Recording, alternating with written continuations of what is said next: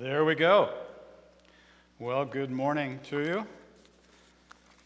A beautiful January day out there.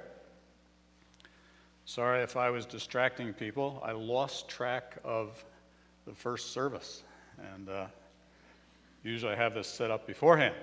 All right, we're back today, the second in our new series Transformation Learning to Live in the kingdom of God. Last week we looked at uh, Matthew chapter 3. We're going to go back there today and uh, pick up a few more ideas. But uh, here's where we were last week. Uh, we saw, as the title suggests, that transformation, deep change, goes together with the idea of the kingdom of God. That's why John's message and, uh, and actually the message of Jesus following John is summarized in this very tight little phrase repent because the kingdom of God is at hand. Repentance, transformation goes together with kingdom. So we've uh, tried to begin to develop that idea. And kingdom is this idea that that what God has promised now for centuries, that He was going to come back to His world and set things right. He was going to deliver the poor. He was going to provide forgiveness of sins for Israel, restoration from exile. Uh, he was going to bring his Messiah, who is the descendant of King David, and the Messiah would reign forever in a kingdom marked by shalom, peace, well being, safety, righteousness, all of those ideas. So John appears and says, This kingdom is now arrived, and you need to repent. So, kingdom and transformation go together. And then what we said was that this idea of transformation, which repentance points us to, is not, uh, it's not just being sorry for our sins. It's certainly not the idea that we somehow can pay for our own sins. It is rather the idea of alignment with God's kingdom. And so we use this image of the puzzle if, if the puzzle at large, uh, when it's assembled, gives us a vision or a picture of what God's kingdom looks like, then this idea of, of transformation is that you and I need to be aligned with that. We need to fit into the picture of the kingdom. And of course, uh, what repentance says is we aren't aligned. when the kingdom comes to us, when it comes to Israel, we're not aligned. We're, we're like a puzzle piece from a different puzzle entirely. And so there is shaping, there's transformation that needs to take place if we are to fit into that puzzle as God uh, intends we should, as He invites us to participate in the kingdom. And here's the thing the, the need for transformation is this that you and I have already been shaped. We have a shape. And, and the way we're shaped is that we fit very precisely into a different kingdom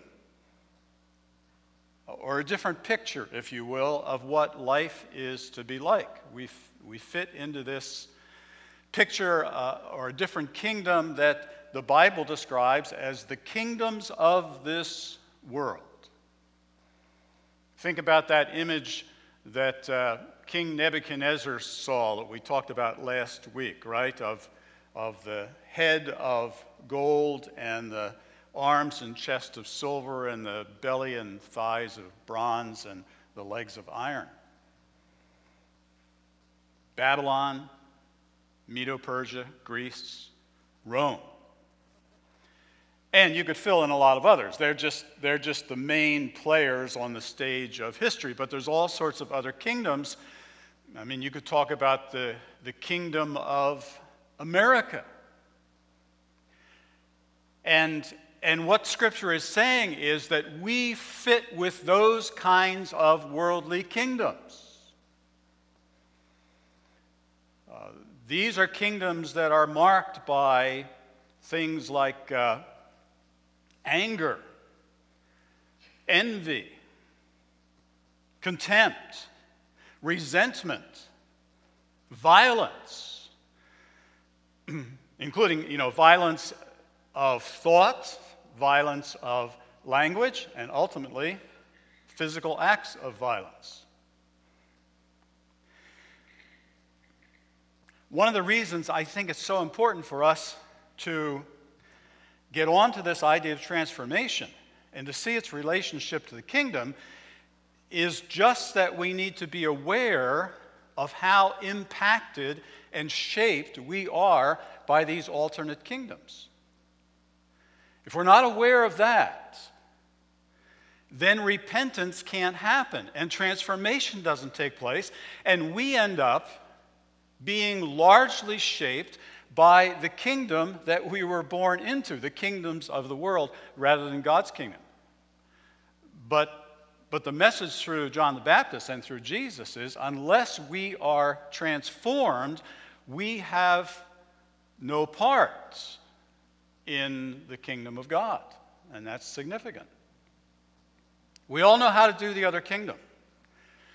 Uh, you know, we've seen this working out in the last year uh, with the riots of both the left and the right.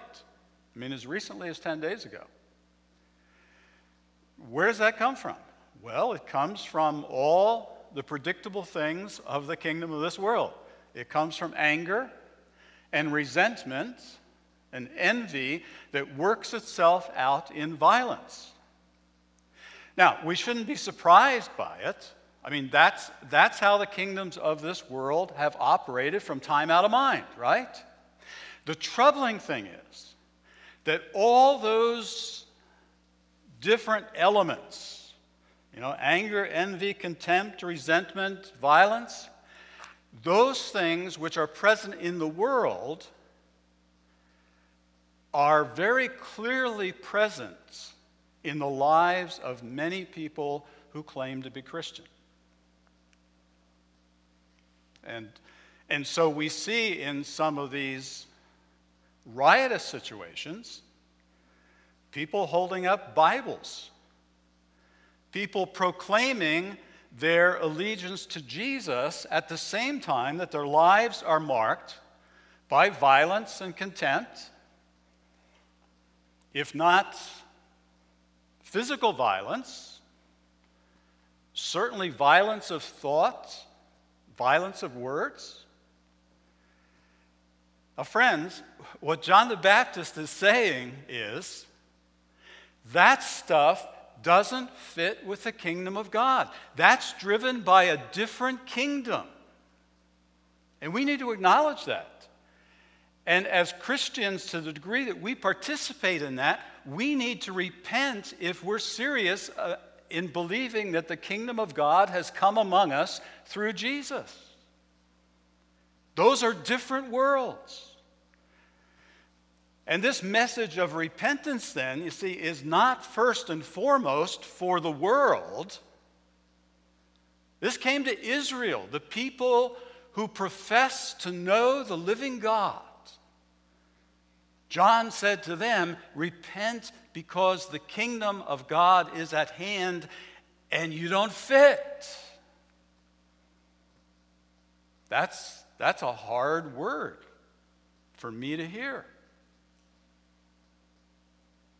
All right, so I want to go back to this passage because there's some stuff we still need to think about.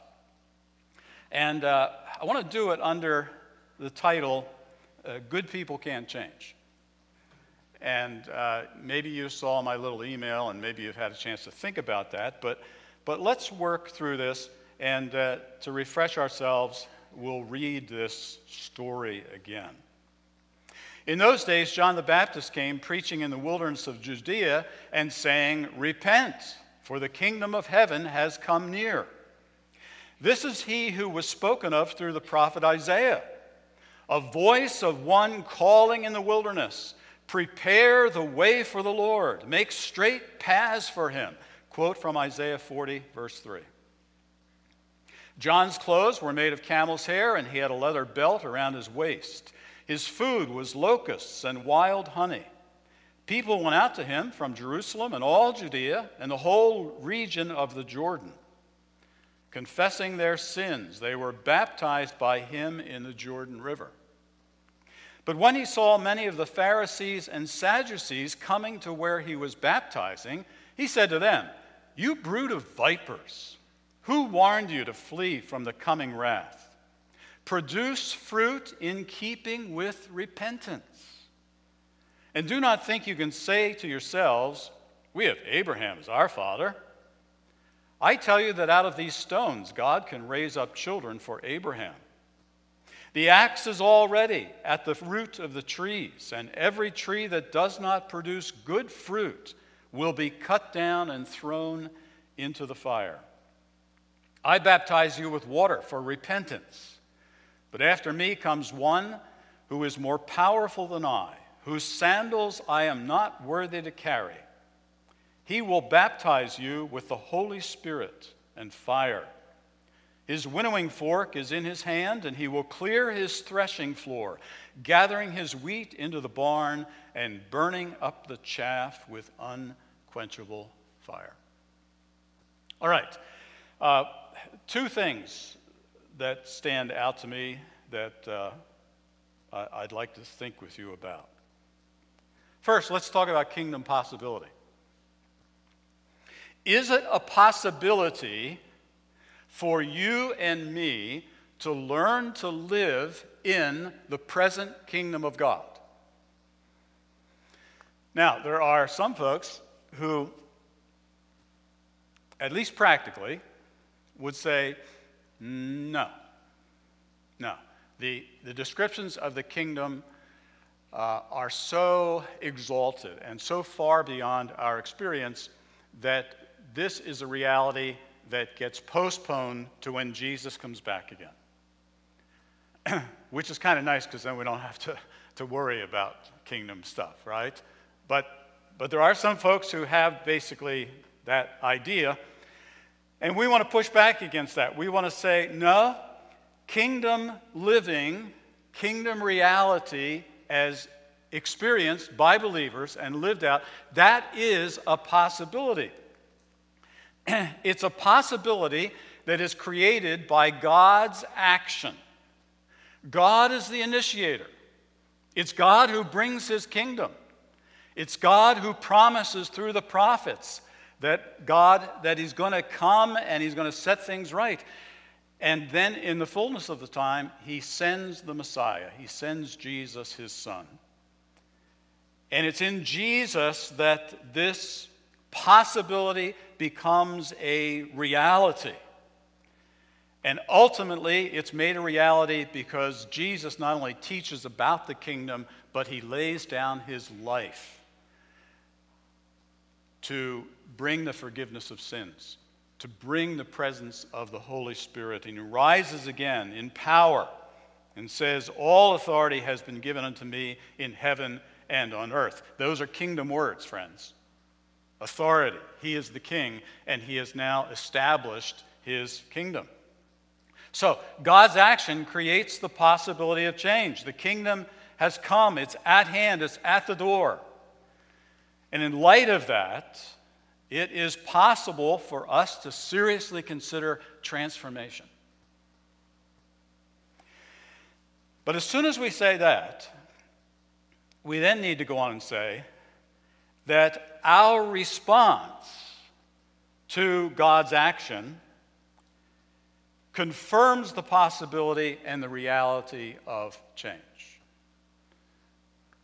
Now, we're trying to make a point here, so if I'm not clear, let me, let me try to emphasize this and explain what I mean.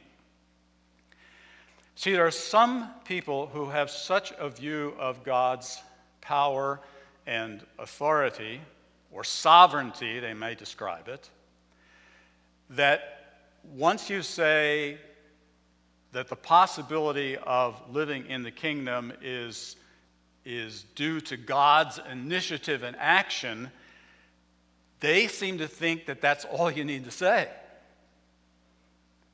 Uh, it's a, it's a, I don't know, almost a magical sort of view. See, it's just going to happen. So, so watch and wait for it to happen. The problem is, if that's all we say and if that's all we think about and expect, then the reality is it doesn't happen.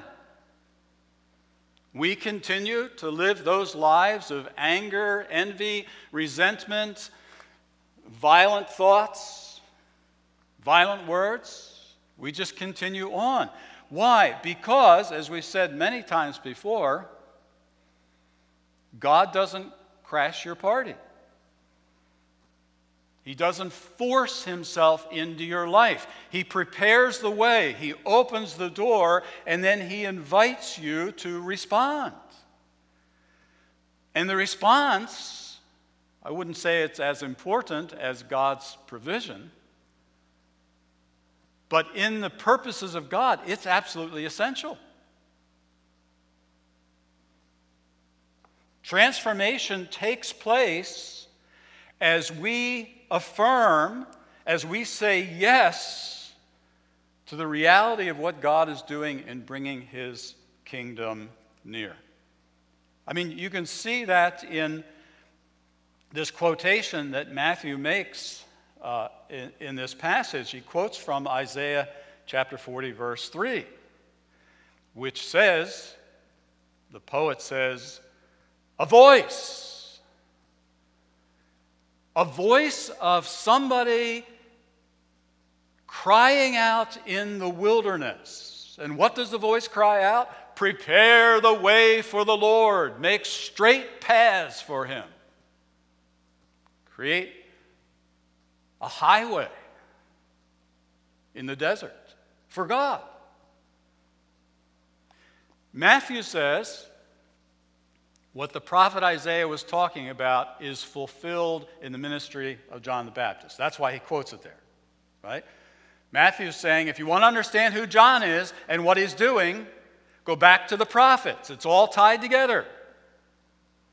God is getting ready to bring his kingdom, and he sends this messenger out into the desert to cry out, Get ready for God. Prepare a way for the Lord. Create this straight highway. Well, what's that about? That I mean, that's metaphor, right? What's the voice in the wilderness asking people to do? He's asking them to open up their lives and give God access. Could God just you know, doesn't God have his own bulldozers? Can't he make and pave his own roads? Well, yes, he can, but he's chosen not to. He's chosen to honor the creatures that he's made with this strange honor that he allows them even to refuse what he wants to do. And so the voice cries, Prepare the way. The voice still comes to you and me today. Prepare the way. Make a straight path for God to move into your life. That's how transformation comes about. It comes about as God's initiative bringing his kingdom to the world, and then it comes as an invitation. It comes as a command as well but a command invitation that says, All right, now, you open up your life, recognizing that you've been shaped to fit into a kingdom which is not God's kingdom. And that if you're going to fit into the picture of God's kingdom, there's going to have to be some tooling work done on you. And the possibility of the kingdom is the possibility that you and I may say to God, Yes, come into my life and shape me for your kingdom. I want to participate. I mean, another way to talk about this is what John says to the, the Pharisees. We're going to get to that in a minute. But he, but he says, Bring forth fruit suitable for repentance. Right? You bring forth fruit, he says. To us, the message is the same bring forth fruit, bring forth manifestations in your life that the kingdom is present. Now, this is, it's not, you know, it's not self-help. There's shelves and shelves of that stuff at the local bookstore. This is not self help. This is response to the power of God that is being made available to you in the reality of His kingdom. So it's not self help, but it's still something that you and I are called upon to do based on God's help and God's possibility. So that's the kingdom possibility that John holds out, that Jesus also holds out the reality of the kingdom now. But let's go on from that and let's flip the coin over. We talk about kingdom possibility. Let's talk about kingdom impossibility. And to talk about kingdom impossibility takes us into the second half of the story that we read, where we talk about these fellows who came out to see what John was doing the Sadducees and the Pharisees. And I think that's who is pictured in this uh, stained glass here. Uh, it's not the people who are getting baptized, it's the, uh, the hall monitors, you might say, right? They are coming, the Pharisees, the Sadducees. You can tell that uh, they're looking a little bit uh, frowny as they listen to John. And uh, One's got his arms crossed. He's pretty closed to what he's hearing. And uh, John is preaching to them repent because the kingdom is at hand. Now, who, who were these guys? Well, they are the religious and political, because the two go together, the religious and political elites in Judah, Judea, Jerusalem, uh, many, perhaps all of these guys, were part of the Jewish ruling council called the Sanhedrin, which was 70 men plus the high priest. That's the group that would, three years later, condemn Jesus to death. Right? They were, uh, they were the ruling council that governed a lot of the affairs in Judah, even though the Romans were over them. The Romans were happy to give some limited local rule to the various peoples they controlled as long as folks behaved. And so the Jews at this point had sufficient credibility with the Romans that they were allowed to have this ruling council. And the Sadducees and the Pharisees were all part of that. There were some differences between these two parties, but they had certain things in common. Obviously, they had political influence. The Sadducees were the more aristocratic side, allied with, uh, more closely with the high priest.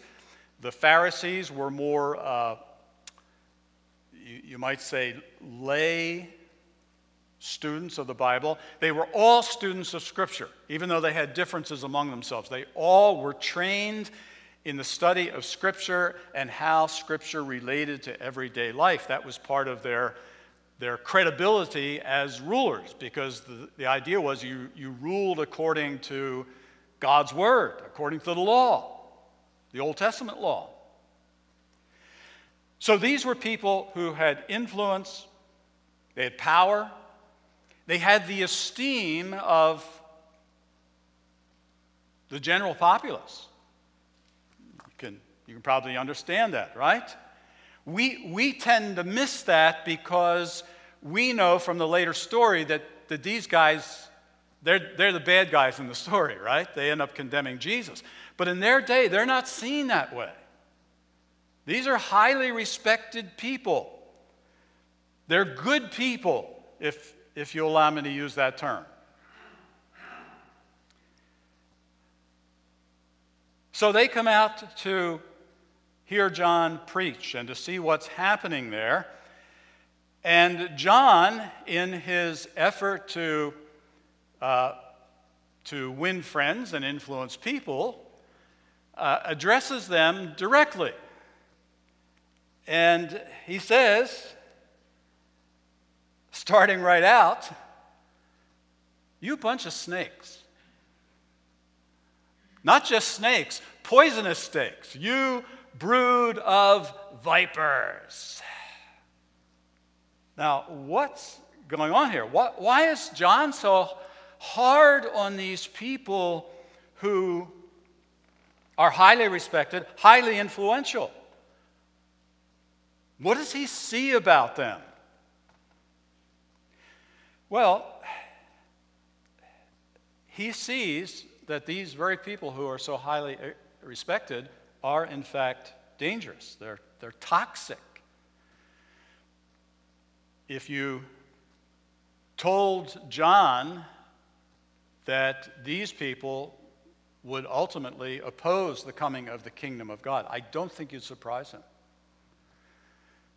If you told John that following his death, these are the people who would actually conspire to put the Messiah to death, he might have been surprised at that. But at their overall opposition to the coming of the kingdom of God, he wouldn't be surprised. They're a bunch of snakes. So, what is it that makes them so dangerous? I, I think we need to try to get our heads around that. Clearly, they are. Clearly, as it works out in the, in the Gospels, we see just how dangerous these people are. How opposed to the coming of God's kingdom, even though they are the students of the Bible. Even though they're the teachers of the law, they miss the coming of the kingdom.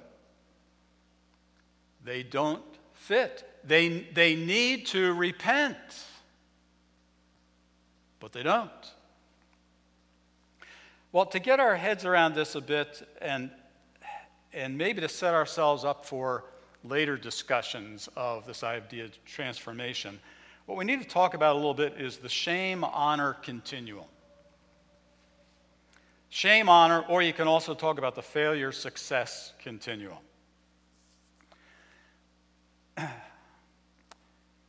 all of us,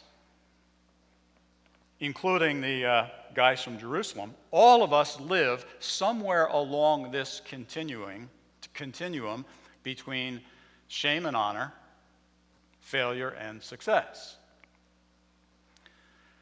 We are, uh, we're probably perceived by other people as, you know, somewhere along there, and maybe we agree with what other people think, or maybe we have a different view, but, but we have a certain understanding ourselves of where we would plot out on shame and honor, failure and success. I think every culture has this. Cultures do it different ways.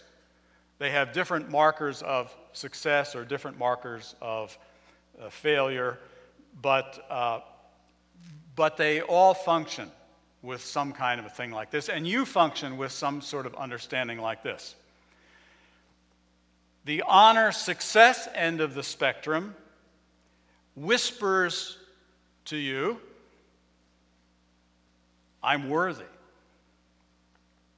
or I'm a good person. I'm acceptable. That is, I'm acceptable even by God. I'm lovable. The, uh, the shame failure end whispers the contrary message. The shame failure end says, I'm unworthy. I'm inadequate. I'm really not a good person. I'm unlovable. And we can think of these things in relation to other people or, or in relationship to, to God Himself, right?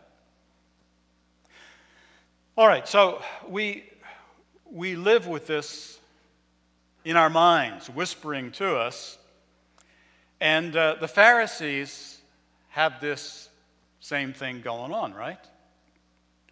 And uh, where do you think they place themselves on the shame honor continuum? That's, that's a giveaway. That's a softball question, friends, right? Of course, they put themselves near the top, maybe at the top, at the pinnacle. They're on the Sanhedrin, of course. They know the Word of God. Some of these folks have memorized basically the whole Old Testament. Get that, friends?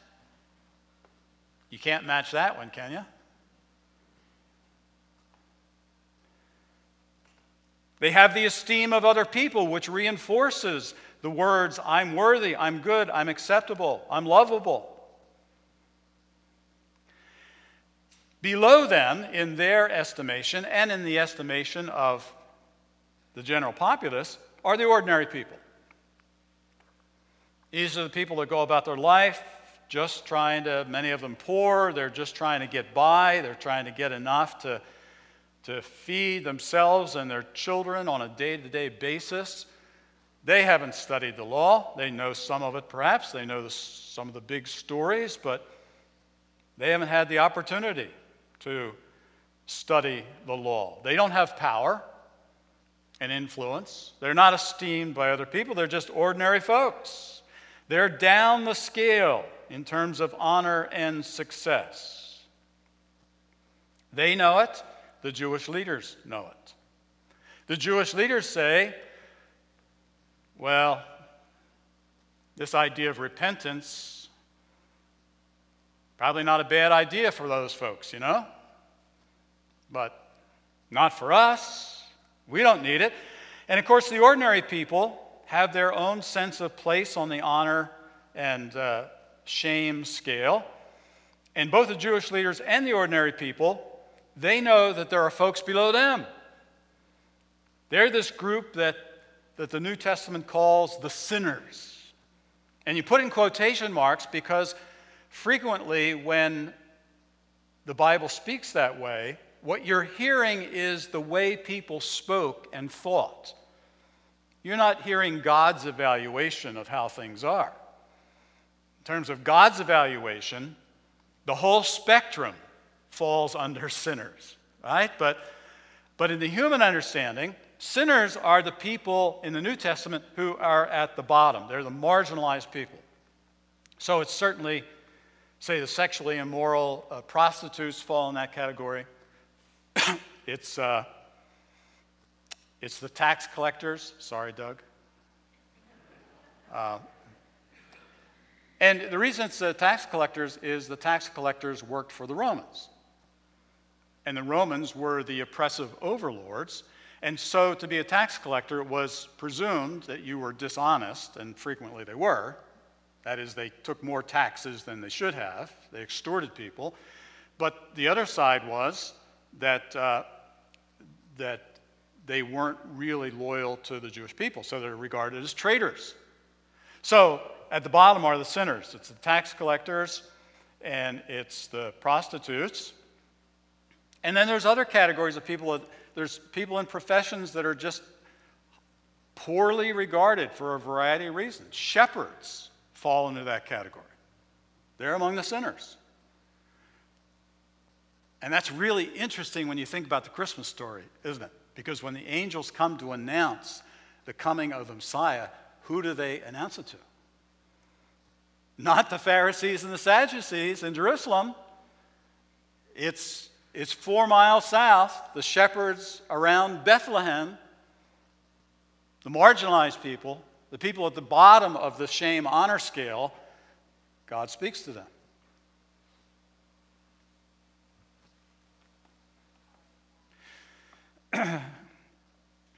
well, where do, you, where do you and I fall on this?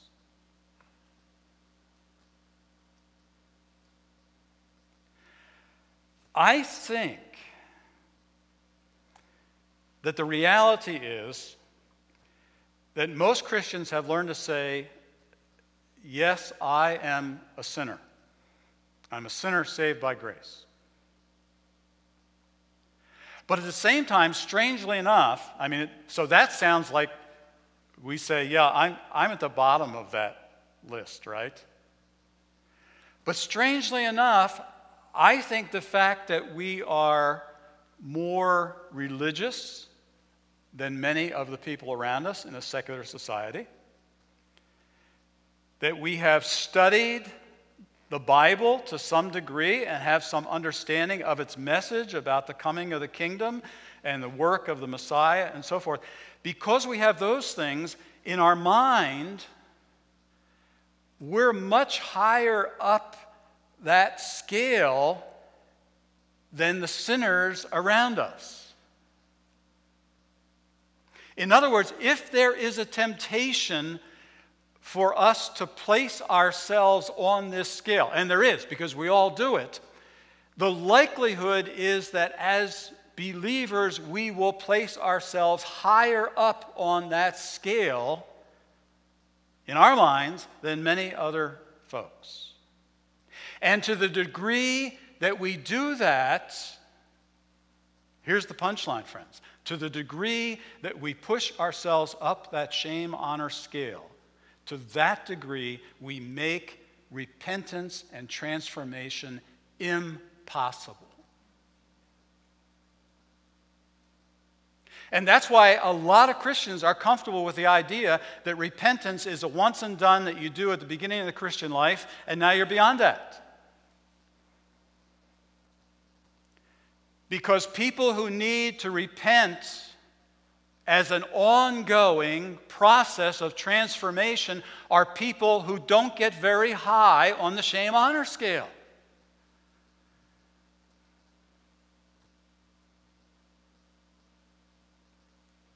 We, you know, we think, well, I, I know the truth. Yeah, that's what the Pharisees and the Sadducees said. See, knowledge doesn't get you there. Knowledge is important, but it doesn't get you to transformation.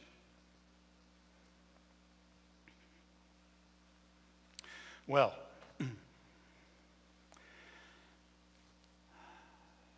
so what I'd like to do as we work through these uh, messages on transformation, I'm going to try at different times to pull out what I'll call a principle, maybe trying to get some of this in concrete form. So, Here's the first principle of transformation.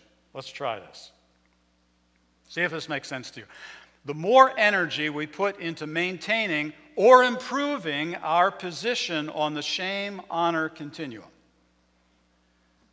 the more concerned you are to move up that scale, the less likely it is that we will practice repentance and the less likely that we will experience transformation.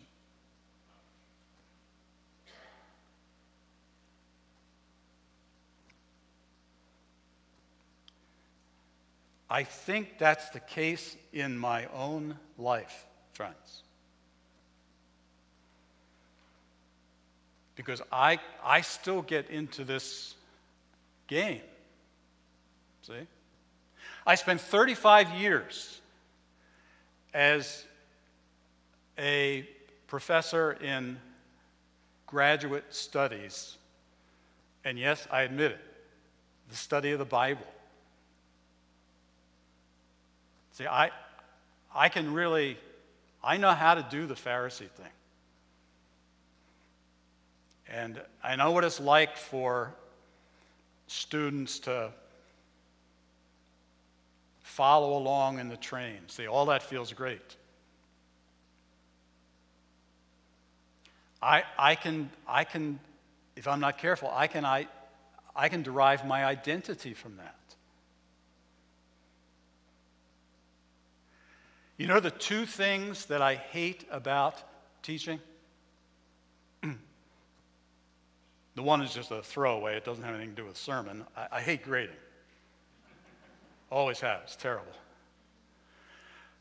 But the other thing that I hate, and those of you who are teachers know what I'm talking about.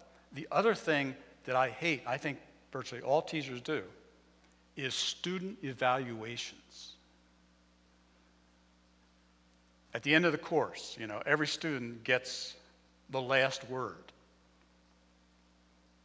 and they rate you on all kinds of stuff, number ratings, that's the way we did it.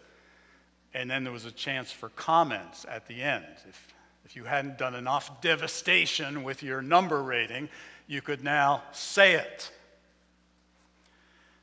so you give out these things, and they're collected by some student in the class, and they're given uh, first to the dean's office. And then they're all put together and they're given to you in a pack to read through. And then at your annual meeting with the dean to go over how the year was, oh, well, what do you think about these reviews? It's terrible. It's like the darkest day of the year. Why is that? Well, because because the teacher invests so much sense of identity in what they do and accolades push you up that shame honor scale and now all of a sudden a critique can feel like someone has torn your life apart and you're sliding quickly down into the abyss of shame Do you have situations where that has happened?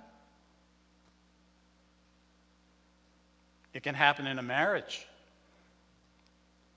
you know, where my, my wife needs to talk to me about something, and all of a sudden I get these whisperings about what kind of a husband are you? This is pathetic. Are you lovable? You know, all those things come along. And we face them all different places. and, and when we do, if we can't accept that downward move, it prevents change. See, if I can't hear from my students that I'm doing something in the classroom that's not helpful to them, then I never change it. That's how repentance works.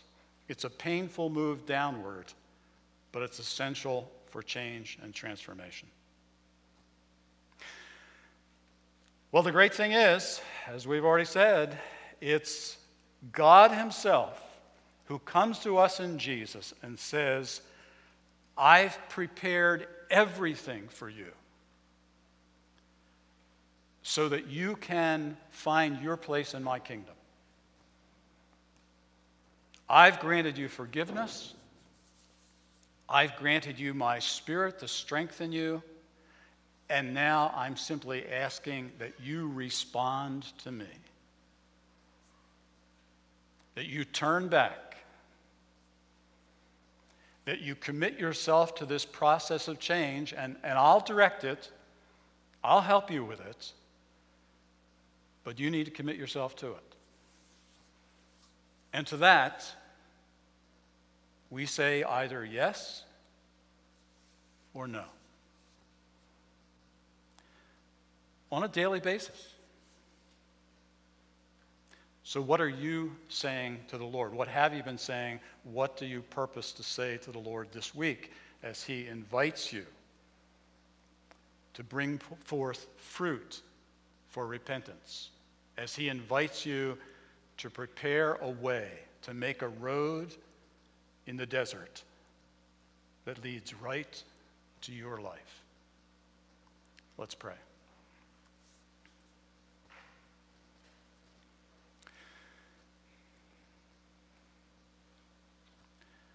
Lord, these are such powerful truths that John the Baptist brought to the people of his day and then even more so, Jesus brought the reality that your kingdom was breaking into this world.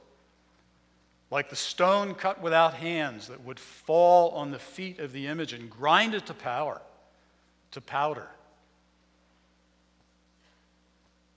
Fulfilling the words of the prophet, the kingdoms of this world have become the kingdoms of our God and of his Messiah, and he will reign forever and ever.